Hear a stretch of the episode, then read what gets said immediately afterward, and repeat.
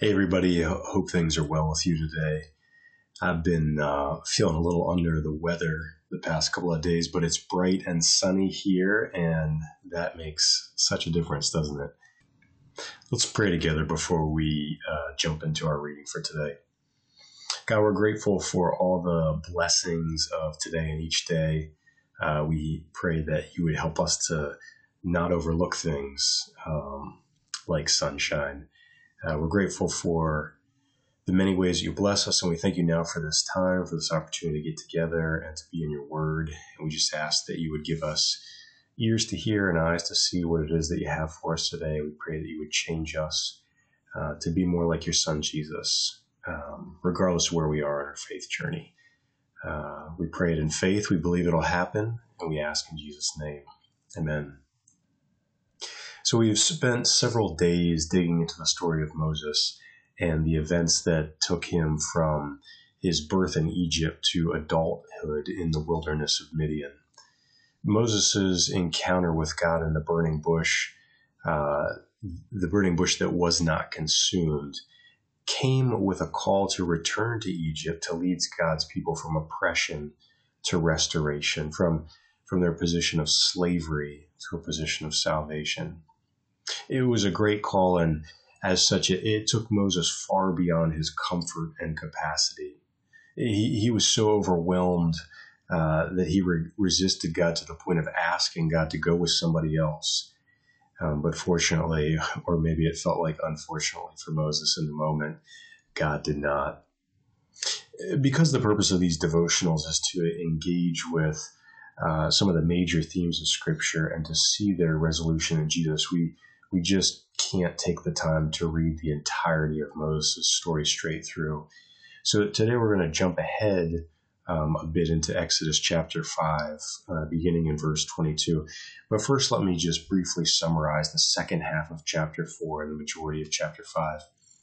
In chapter 4, Moses meets with his brother Aaron and explains what God has asked of him. If you'll remember, Moses couldn't speak well, and you know, we don't know exactly what that is. Maybe it was a stutter or a lisp, or maybe he just clammed up when he got nervous.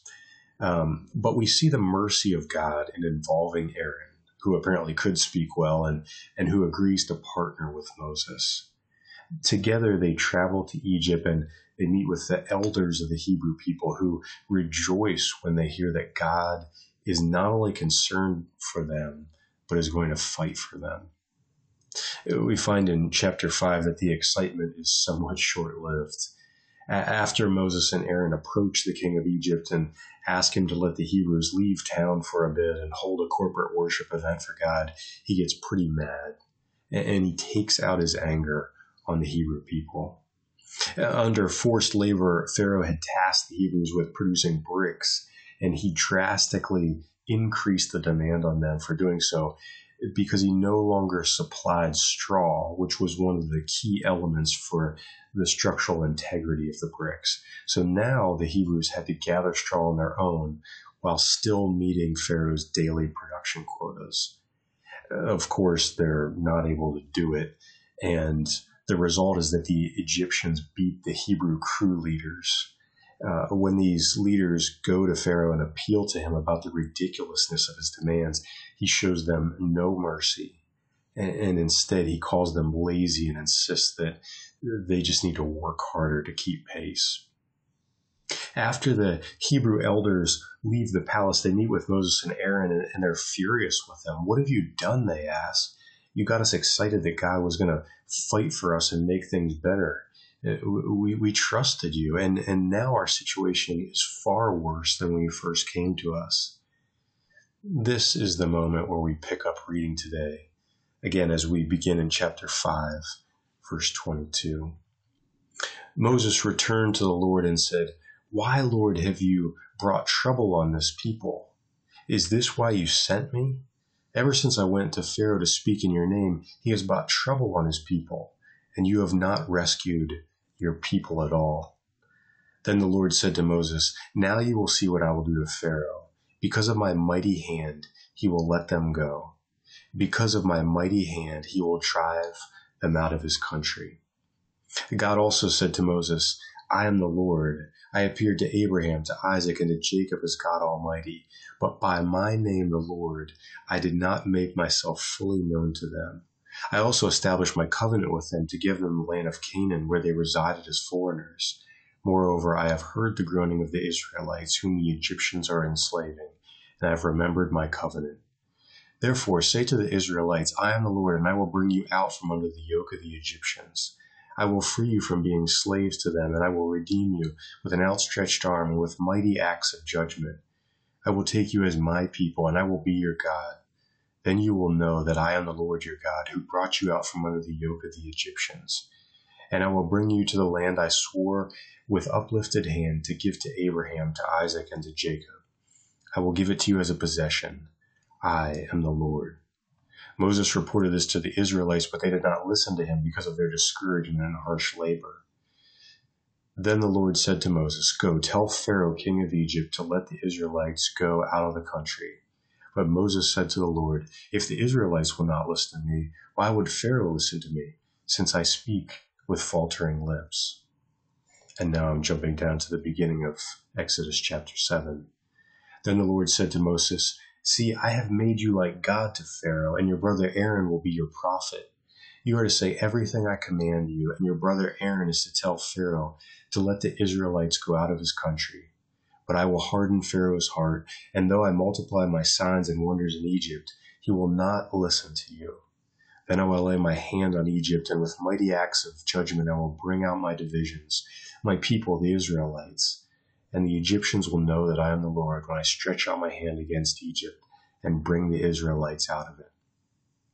Moses and Aaron did just as the Lord commanded them. Moses was 80 years old and Aaron 83 years when they spoke to Pharaoh. Why, Lord, have you brought trouble on this people? Is this why you sent me? You have not rescued your people at all. That was Moses' prayer of lament after he was obedient to God and things appeared to get worse. In other words, I think Moses was wondering, Where are you, God? One of the things that always strikes me about the scriptures is how real and relevant they are. Uh, people who tend to consider themselves modern and progressive may write off the Bible as being old fashioned and irrelevant, as if societies today have advanced beyond the simple and old fashioned ways of ancient people. It's amazing, though, how many people I know who have expressed the same sentiment as Moses did here. I know I've expressed it many times in my own life. I mean, honestly, who of us hasn't felt so defeated and discouraged that we've questioned God? Or if you're a person who isn't yet sure about God, haven't you at least questioned whether or not your good work was making any progress? Have you ever felt as if you were out of hope? It's interesting to me that as we read the beginning of chapter 6, God really doesn't flinch. He doesn't indicate to Moses that he did anything wrong. He doesn't scold or correct Moses, uh, nor did he hesitate as if things weren't going just how he expected them to. He simply told Moses what was going to happen next. Throughout the rest of today's passages, we, we saw God declare his faithfulness to his promises to his people and begin to reveal himself and what he was capable of through the words and actions of Moses and Aaron. Yet incredibly, Pharaoh's heart hardened in the presence of God. Uh, let's think for just a moment about this idea of hardening. First, God said that he would harden Pharaoh's heart in Exodus uh, 7, verse 3. But then it appears in the text that his heart became hard due to his circumstances, verses 13 and 22.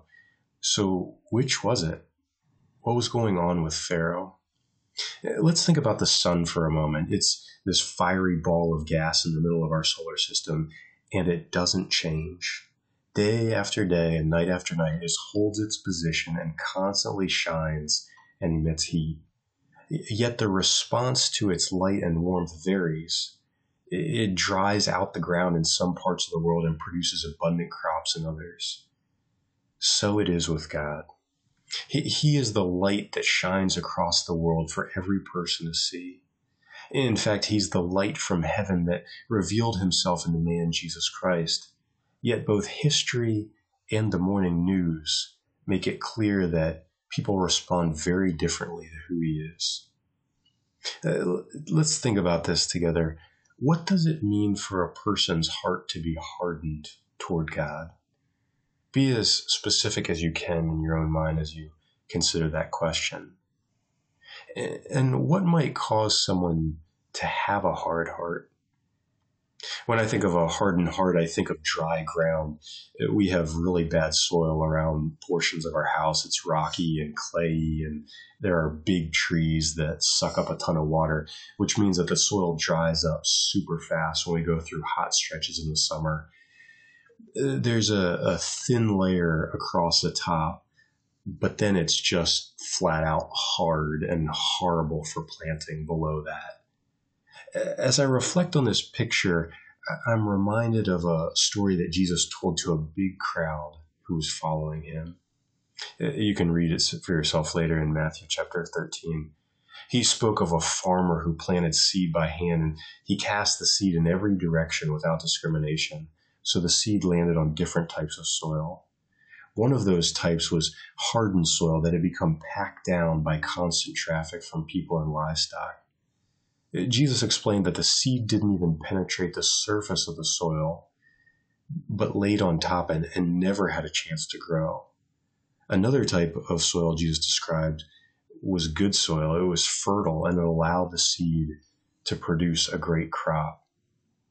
I've come to believe that God's word comes to every one of us, just like the seed in Jesus' parable. To each of us, his good news of grace and life is cast. To some of us, it, it, comes in the written word of the scriptures. To some of us, it comes in a dream or a vision. Some of us are presented with God's word through our circumstances or our relationships or when we pray. But no matter the method or the medium, his word has come. I wonder, how have you received his word to you? Are, are you soft and workable like Moses? He, he wasn't a perfect example, of course. He had his doubts and his resistance. But we know that he ultimately accepted God's word because he acted on it in obedience. We can try, we can contrast this with Pharaoh, who was closed off to God's word, who who wouldn't believe and couldn't accept that there was a God who could be against his plans. I think it's worth us considering this issue of our hearts whether they're soft or hard toward what God is communicating to us. Uh, let's all dedicate some time today to consider a few questions that will help us evaluate our hearts and where God may be inviting us to change. How, sympathetic are you to the needs of the people in your life uh, who are discouraged, broken, lost, afraid? how would it look for you to have a soft heart towards God, to be receptive to His Word, and, and to be open to His ways in your life? Let's take some time to pray about that now, and I encourage you to pray about that the rest of today. A- ask God to lead you to a soft heart. And as you do, what do you sense Him? How do you sense Him responding? How do you sense Him prompting you? What ways might he need to change you? And will you let him do it? Father, we thank you again for your word. We thank you for the examples that you give us in scripture. And God, each one of us wants soft hearts. Uh, we want soft hearts towards you. We want to know you. Uh, we want to receive your love and live in your grace and get caught up in the great story that you're telling throughout human history. And so we pray, God, that you would meet us in our prayers today, that you would answer us and guide us. And we ask it in Jesus' name. Amen.